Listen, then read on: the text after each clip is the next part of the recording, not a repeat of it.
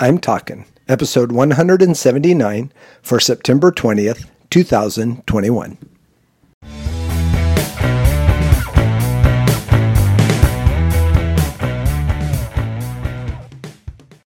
This is Joel from the I'm Talking Microcast, where I share my thoughts on a topic that has piqued my interest this past week. This week, we're talking praise.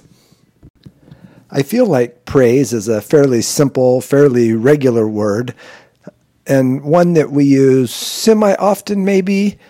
Um, but I think one thing when I think about praise, I think there's some enjoyment to it. I think for most of us, we enjoy giving praise to people we like and people we know, but we also like receiving praise for things we've done and for things we have accomplished. And I think both of those things make us feel good about who we are. And then I thought, aside from people, what else do we praise? And sometimes we praise maybe a company, maybe another entity, some city or or town, somewhere we live, maybe a state, politicians. Who knows? Um, maybe we don't praise politicians. I don't know, but all kinds of ways that we give praise to people, to entities, and I think it's a good idea to do that. I think it's good to have on our mind good things about others and to be able to praise them for their accomplishments, for what they do, for standing up against wrong, for performing well, whatever case may be. And I think it's good to have praise on our lips. The challenge I think we face as Christians is how we praise and why we praise, but also who we praise. And sometimes in the midst of praising others who are maybe like us or close to us, we sometimes forget the necessary steps that we need to take to praise God. The fact is that we are called to praise God, and we can praise Him for all kinds of things, for His attributes that are above and beyond anything we can comprehend, for the things He's accomplished in other people's lives, for the things He has accomplished in our lives. And praise as a Christian is much more for us and our attitude and where we're coming from than it is for God.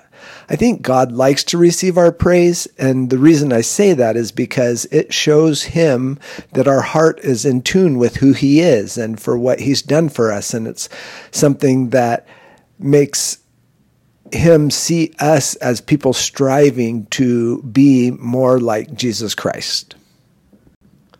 This week, more than any other for some time, the Merrig household has been doing much praise toward God.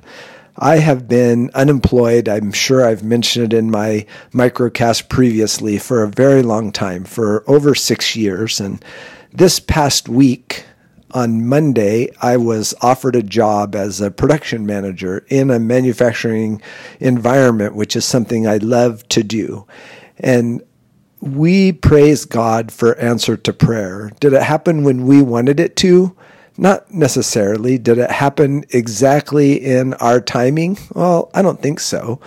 But it did happen, and it happened in God's timing. And whether we want to believe it or not, God's timing is always perfect. And when things happen that are good to us, even when it didn't happen maybe when or how or like we wanted it to, it still is in God's perfect plan. And this week, the Merrig household, extended Merrig household, my wife and my kids and my daughter in law, my mother, my brothers, and then my in laws and that side of the family, which is not the Merrig side, just much praising God for his greatness, praising God for his timing, praising God for his provision. And I think that is what he asks us to do on a regular basis. Until next week, this is Joel from the I'm Talking Microcast. A quick side note before I end. Tomorrow is my wife's birthday, and I want to wish her the happiest of birthdays. I know she's a long way from parts of her family, and she is still trying to get settled, and I want tomorrow to be great for her. Happy birthday, sweetheart.